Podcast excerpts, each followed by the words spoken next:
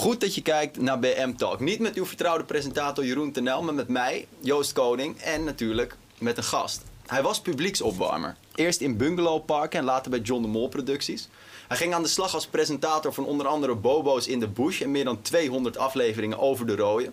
En na een uitstapje als internetondernemer keerde hij terug bij RTL om RTL Productions, de in-house productietak van RTL, op te zetten. En om vervolgens tien jaar lang tot zijn vijftigste verantwoordelijk te zijn voor alle content op de RTL-kanalen. Zijn nieuwe avontuur heet de Format Creation Group. Een autonome eenheid waar hij binnen de RTL Media Groep leiding over heeft, die in het leven is geroepen om nieuwe non-scripted formats te ontwikkelen. Hier is Matthias Scholten. Schitterend, man. Ja. Het is, je, Bedoel je hoe ik het doe of je Ja. eigen carrière als je het zo hoort? Nee, nee, alsof het echt gebeurd is, weet je wel. Het wordt echt als een, als een sprookje verteld. Dus eh, dat is voor mij ook wel eens leuk. Want, want, want voelt het voor jou onwerkelijk als je er zo op terugkijkt? Nou ja, kijk, als je zegt van Bungalow Park tot Boardroom...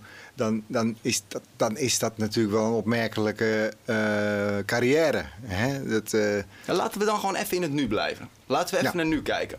Want eh, de, de grote Amerikaanse techgiganten... die krijgen natuurlijk nu steeds meer voet aan de grond in Nederland. En dan kopt het internet, en dat vond ik imposant... Matthias Scholten, RTL's nieuwe wapen tegen Netflix. ja, ik schrok er ook van, hoor. Ja, dit, dit- ik, ik moet er verschrikkelijk om lachen, ook als ik het zie natuurlijk. Eh, Lijkt me een grote verantwoordelijkheid. Ja, als je het serieus neemt, hè, dan wel. Nee, dus de kunst natuurlijk is, is eh, van het hele leven dat je het serieus doet, maar niet allemaal serieus neemt. Ja. Want zodra je dat gaat doen, ja, dan krijg je emotionele problemen natuurlijk. Dus eh, ja, het, is, het, het, klopt natuurlijk niet. Ik ben niet het wapen tegen Netflix. Ik bedoel, dat is, daar zijn veel grotere krachten zijn daarmee gemoeid. Eh, ik vond het een aardige benoeming dat eh, RTL en dan ge- gezamenlijk met een aantal landen zegt: oké, eh, laten we eens kijken of we zelf eh, formats kunnen ontwikkelen die van waarde zijn voor ons. Hè? Ehm, want die hebben we nodig. Dat we niet afhankelijk zijn alleen maar van licenties van productiemaatschappijen. Hè, zodat we om de twee jaar moeten zeggen van eh, ja, we willen het graag verlengen. Of ja, er komt wel wat geld bij. Of ja, er zit nu ook een andere kaper op de kust. Of, of wat Het, is zo belangrijk om onafhankelijk te zijn eigenlijk in de hele waardeketen. Dus van, van, het, van het maken, van het idee bedenken tot het maken, tot het op je eigen platform zetten. Ja, nou, het is beide. Kijk, je moet nooit zeggen we stoppen met eh, eh, formats van derden. Dat doet ook Netflix niet. Dat doet helemaal niemand. Ehm, alleen waardecreatie met eigen product is wel erg prettig. Dus eh, ja, dat is het initiatief nu. En eh, de kop is natuurlijk mooi. Ja, maar waarom moeten er eigenlijk nieuwe formats bedacht worden? Als je Ja. kijkt naar wat jouw jouw jouw jouw voormalige collega's doen, nu bij, bij Talpa, een Marco Laurens of een, of een Erland Galjaard, die doen het eh, ja, met man bij het hond, met een, met een oud format, met lingo en niet zonder succes. Dus dat kan ook. Ja. Eh, maar ik, ik bedoel, dat is ook zo. Eh, als je gaat kijken naar eh, de leeftijd van de mensen die daar naar kijken, dan is dat toch wel vrij oud. En als je gaat kijken naar de nieuwe verdienmodellen, dan, ja, dan moet je zorgen dat je ook voor de wat jongere generatie wel weer aantrekkelijke dingen hebt.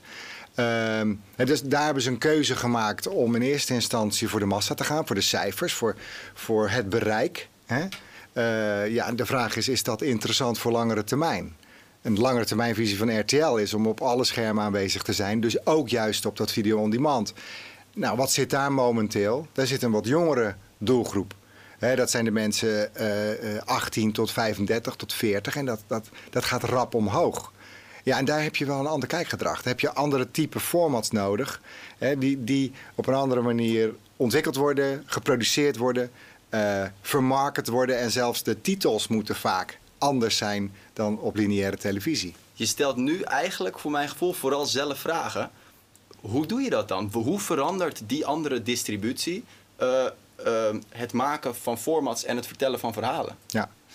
ja, het is de belangrijkste reden dat ik deze stap heb genomen. Want ehm, mijn leven bestaat uit het bedenken van leuke dingen. Hè, of dat nou op een bungalowpark is of in- de directie is van een groot mediabedrijf. In, in, in de kern verandert er niks. Het is een leuk ding bedenken en het op een aardige manier vertellen. Eh, en dan komen er een heleboel dingen doorheen van... oké, maar hoe vertel je dat dan? En wat is dan hip? En wat is dan lekker? En wat voelt goed? En wie moet daar dan staan? En wat is het tempo? En dergelijke.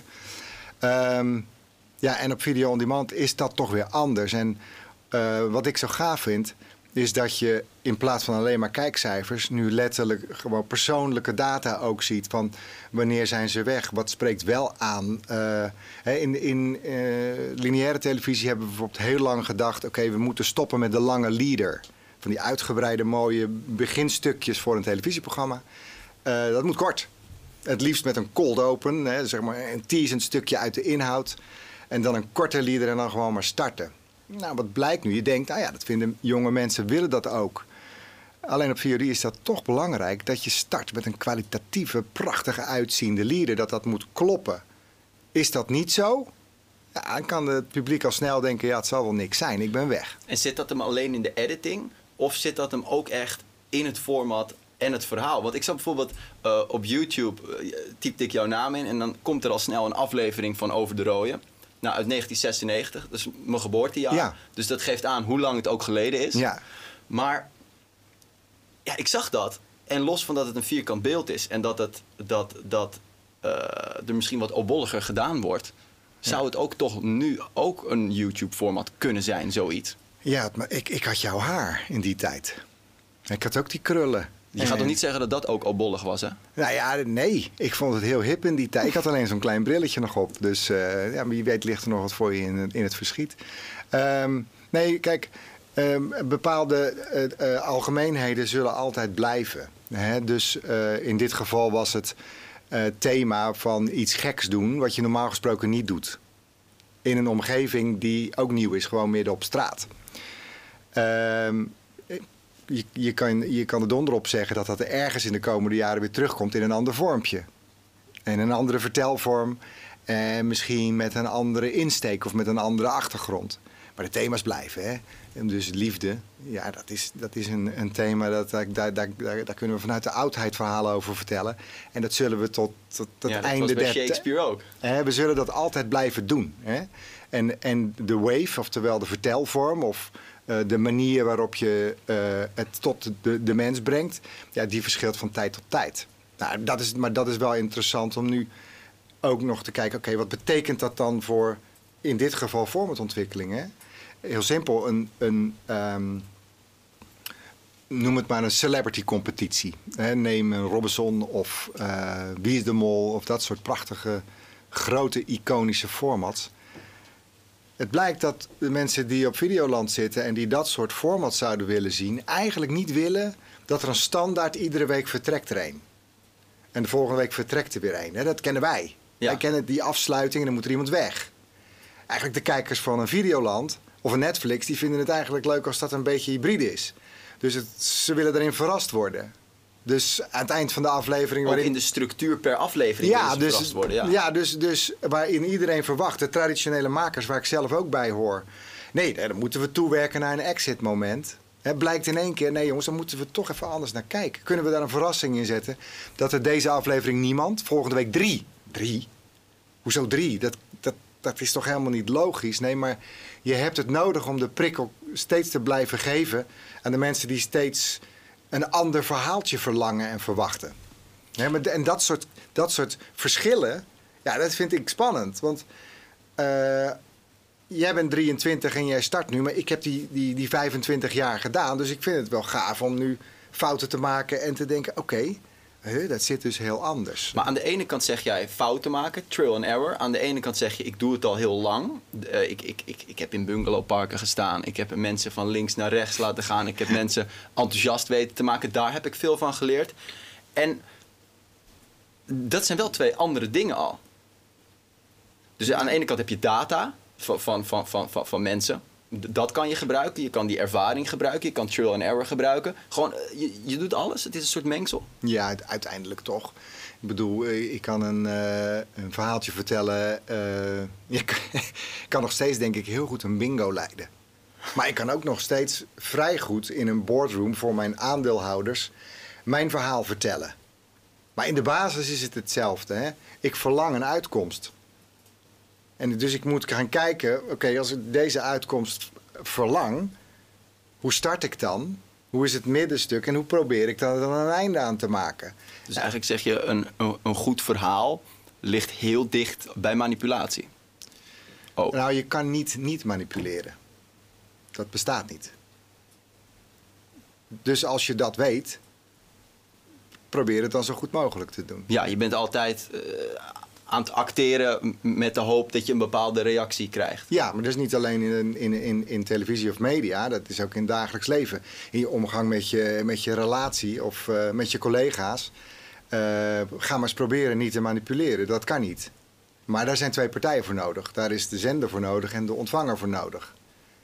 Maar niet manipuleren bestaat niet. Hè? Veel relaties Oké. wordt er gezegd, jij, jij manipuleert mij. Ja, ik wou geen oude herinneringen hier op tafel gaan gooien, maar Ja, nee, maar goed, dat is dan voor een andere podcast. Maar ehm, ja, nee, manipulatie is natuurlijk datgene wat we doen. ja. Ja, eh, dat wordt bedekt met prachtige termen als authenticiteit. En het moet wel echt zijn. Maar ondertussen verlangen we wel een bepaalde emotie. We vinden Boer zoekt vrouw een authentiek programma. Maar tegelijkertijd, als er niet de emotie in zit... van irritatie of van gunnen of van... oh, wat ontroerend of wat is dat landschap eigenlijk mooi... ja, dan valt eigenlijk alles weg. Maar het is, het is een, een dunne lijn. En ik vraag me dan af, je hebt dan die data, om, om dat als input, zo van, oh, dan haakt die gro- doelgroep af en daar maak je allemaal gebruik van. Maar aan de andere kant moet je het ook heel erg doen vanuit je gevoel, zeg je nu. Het is dat de, de dunne lijn bewandelen tussen, oh, ik denk dit. Ja, ja maar kijk, data is net zo'n makkelijk uitgesproken woord als een verschrikkelijk moeilijk te interpreteren fenomeen. Hè?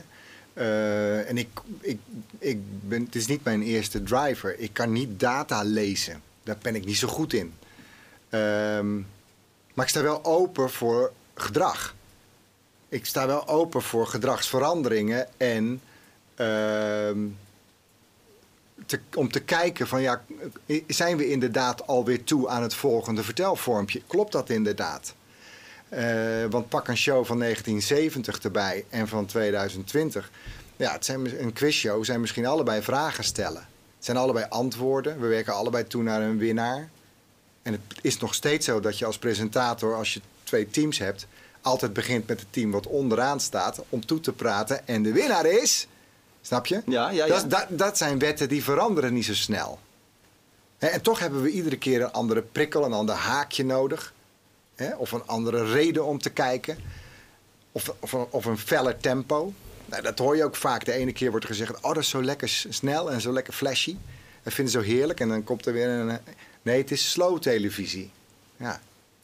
Het is maar lang duidelijk, er zijn geen algemene... eh, er zijn wel kleine algemene trucs, maar geen algemene wetten of zo.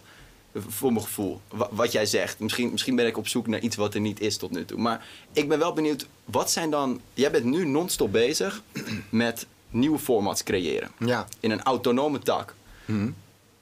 Creativiteit is natuurlijk iets moeilijks, iets vluchtigs. Wat zijn de ingrediënten die jij neerlegt zodat je een omgeving creëert waarin dat optimaal kan gedijen? Ehm, nou, in deze, eh, ik ga proberen uit te leggen hoe ik het eh, nu gedaan heb. Ehm, omdat ik het nu doe voor vier aandeelhouders. Dus ik, ik heb Duitsland, RTL Duitsland, RTL Frankrijk, Spanje en Nederland. Ehm, en alhoewel grootste formats overal hè, succes kunnen hebben, eh, wordt een kind in, op één plek geboren. Het is niet zo dat we denken, oh ja, wij moeten nu iets bedenken wat tegelijkertijd in vier landen dan succesvol is. Dat, zo werkt het niet. Eh, A, de schema's zijn totaal anders. Er zijn mega cultuurverschillen. Ehm, en er is een ongelofelijke historie. En die historie die gaat bijvoorbeeld... Ik kom, ik kom aan met een programma ehm, in Duitsland. En uiteindelijk blijkt, ja, dat hebben ze twee jaar geleden geprobeerd op de concurrent. En dat is volledig geflopt. Dus eh, ja, er ligt een heel bed, moet je in eerste instantie maar creëren van... Lukt het mij om een beetje die televisie of die VOD-cultuur... of die stand van zaken van dat moment daar in kaart te brengen? En hetzelfde geldt voor Frankrijk en het geldt voor Spanje. Nederland, dat lukte wel redelijk, hè, want ik, ik, ik, ik werk hier natuurlijk al zo lang. Maar eerst maar eens even die landen kennen. Niet heel Frankrijk, maar echt wel MC's. Dat is dan zeg maar het hoofdkanaal daar. En wat gebeurt daar? En wat is er gebeurd? En waar zitten hun problemen? En waar zit, waar zit hun strategie? Wat is hun profiel? Dus Situatieanalyse. ja, het is de situatie. En, en vervolgens moet je weten welke mensen zitten daar bij, bij MC's aan de knoppen. Wie doet wat? Waar, waar, waar ga ik aan pitchen?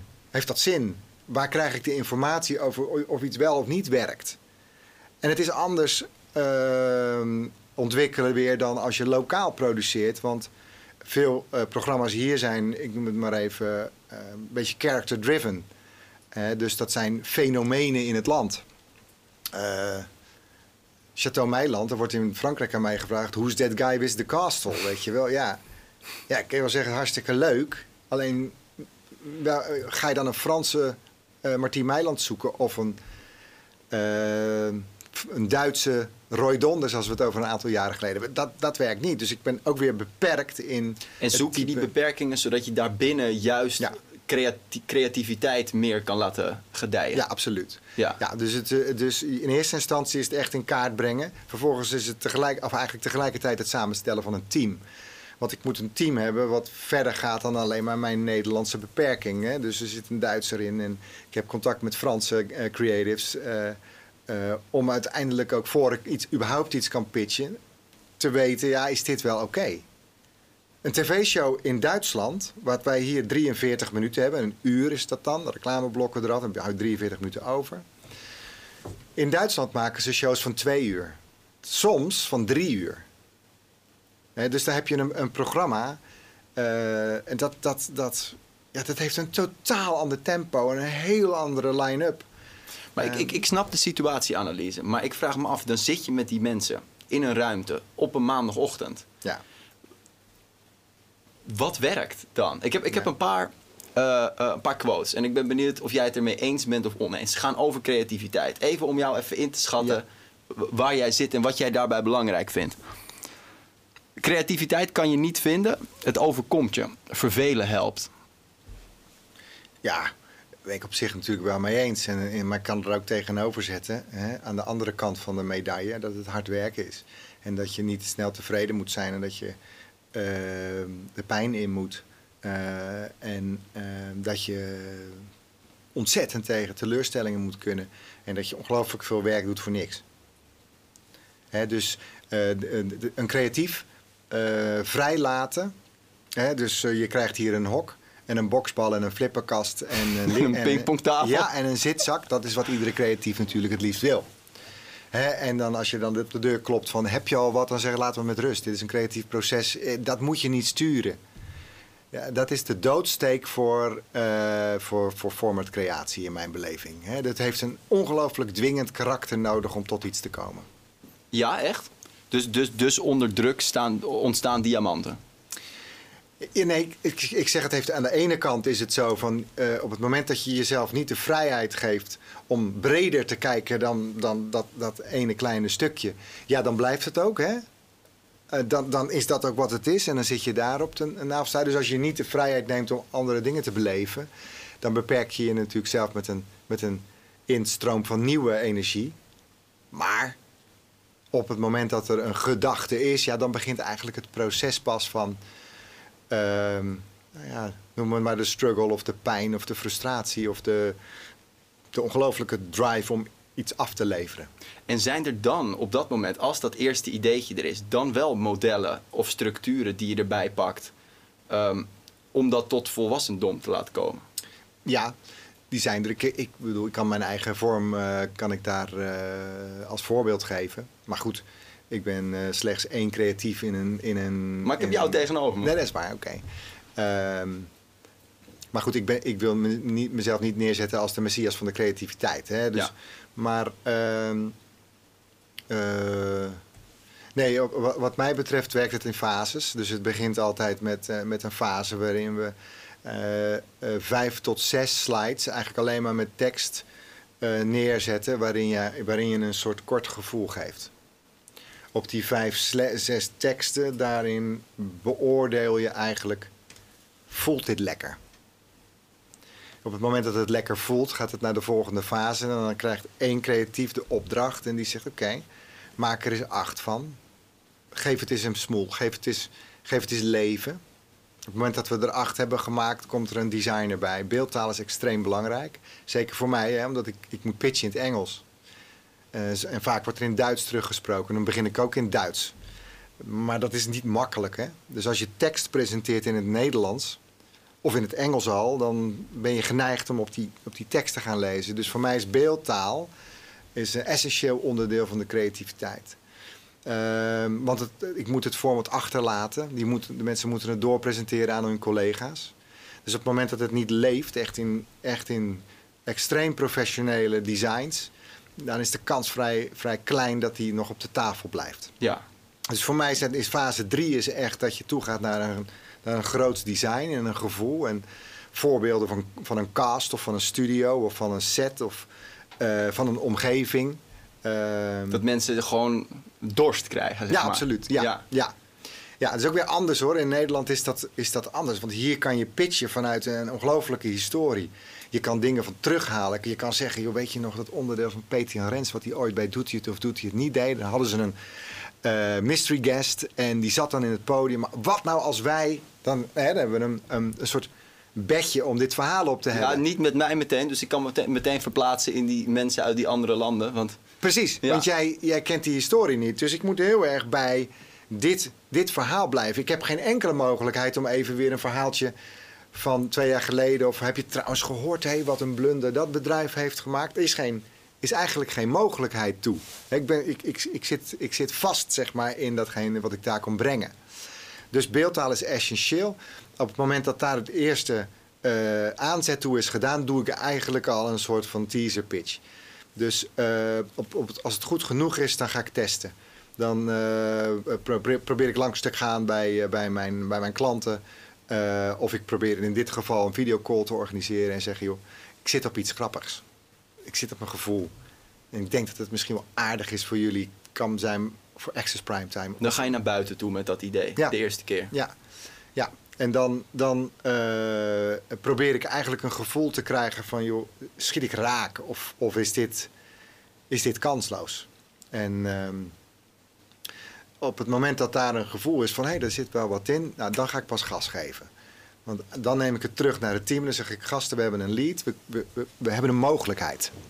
En dan wordt het voor mij in plaats van creatief spielerij, wordt, wordt, het, wordt het echt arbeid. En dan wordt het, oké, nu gaan we up to 18 slides.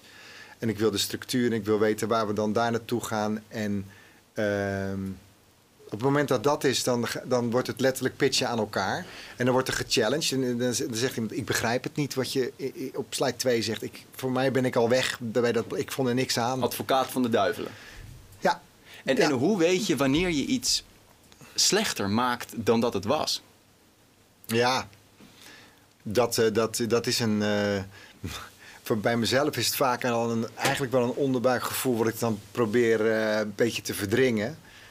Eh, omdat ik er al zoveel werk in heb zitten. Of, maar, maar je voelt hem ergens, ergens wel schuren.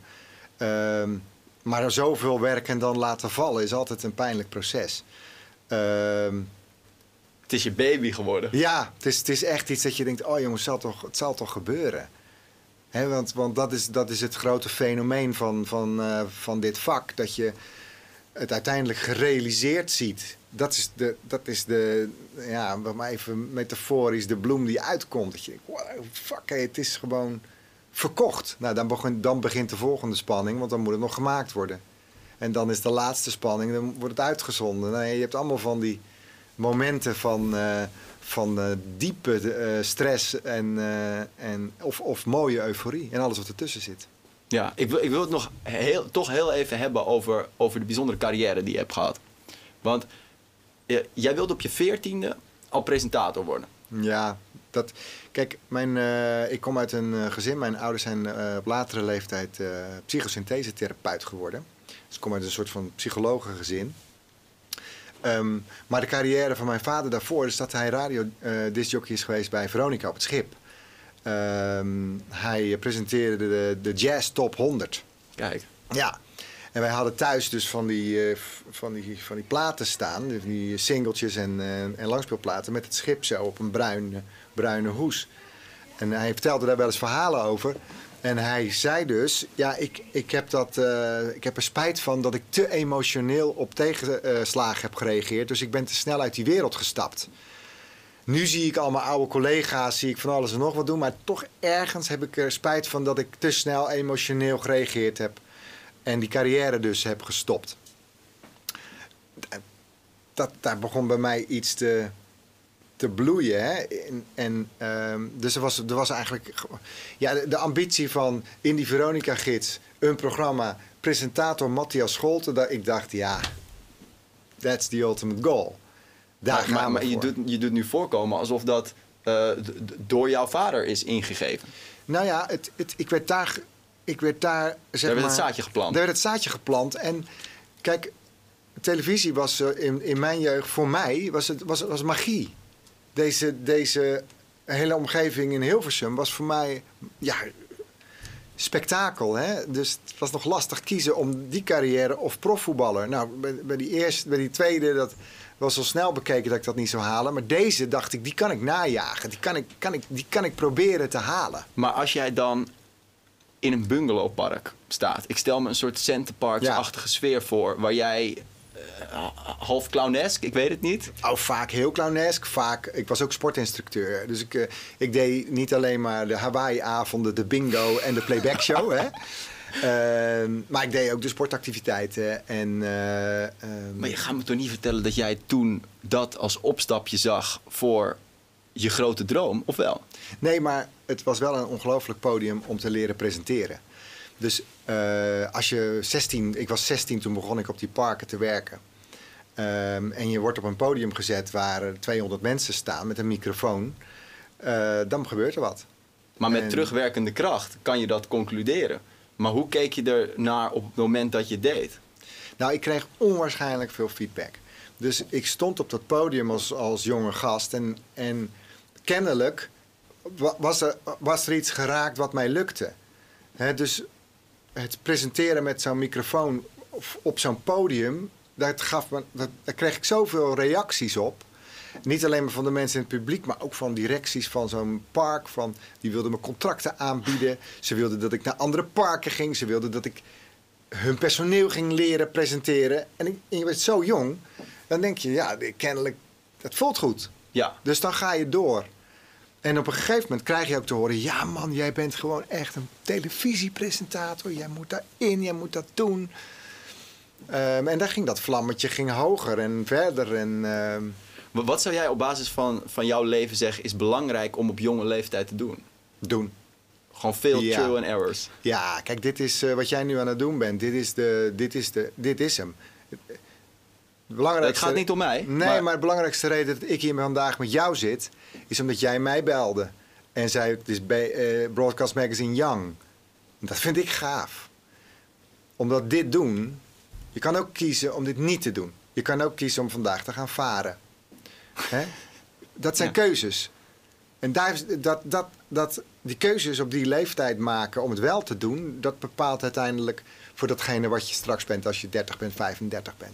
Dat zit, dat zit niet in, in het talent of in eh, geluk of eh, op de juiste plek zijn. Dat zijn, dat zijn prachtige termen. En natuurlijk hebben die een enorme impact ook. Hè? Want als ik groots talent was geweest, dan had ik nu nog steeds op camera gepresenteerd. Hmm. Dat was ik dus kennelijk niet. Er gebeurde iets met mij op het moment dat ik die camera voor me had. Nou, dat was toch anders dan als ik op zo'n podium eh, stond of sta. Dus dat, dat was een andere jongen, een andere man. Ehm, dus het talent had ik niet extreem als het gaat over televisie presenteren. Ehm, maar ik heb het wel gedaan. Ik begon, begon zo jong en ik heb, ben nooit gestopt. Hè, dus ik, ik deed op een gegeven moment eh, eh, deed ik de warming-up voor ehm, eh, de Sinterklaas show in Ahoy. Hè? Dat is een groot publiek. Met Ernst en Bobby. En toen werd ik op een gegeven moment directielid bij RTL. En toen zeiden ze van ja, nou, nou stop je waarschijnlijk. In dezelfde tijd. Ja, zelfs tijd. Ja, ik deed van alle, allerlei dingen. Dat, dat heb ik altijd gedaan.